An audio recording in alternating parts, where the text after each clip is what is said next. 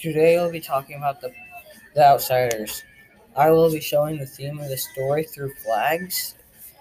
For the Socs, their flag is a hundred dollar bill because they are always rich and spoiled and they get pretty much anything they want.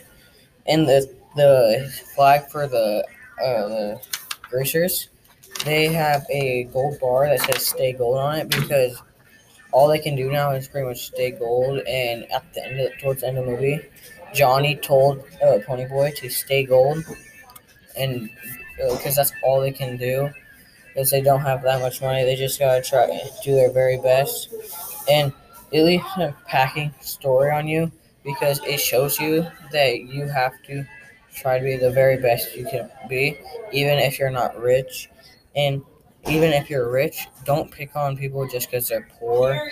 That's the impacting lesson I think is the most memorable part of the book. So go and check out the Outsiders.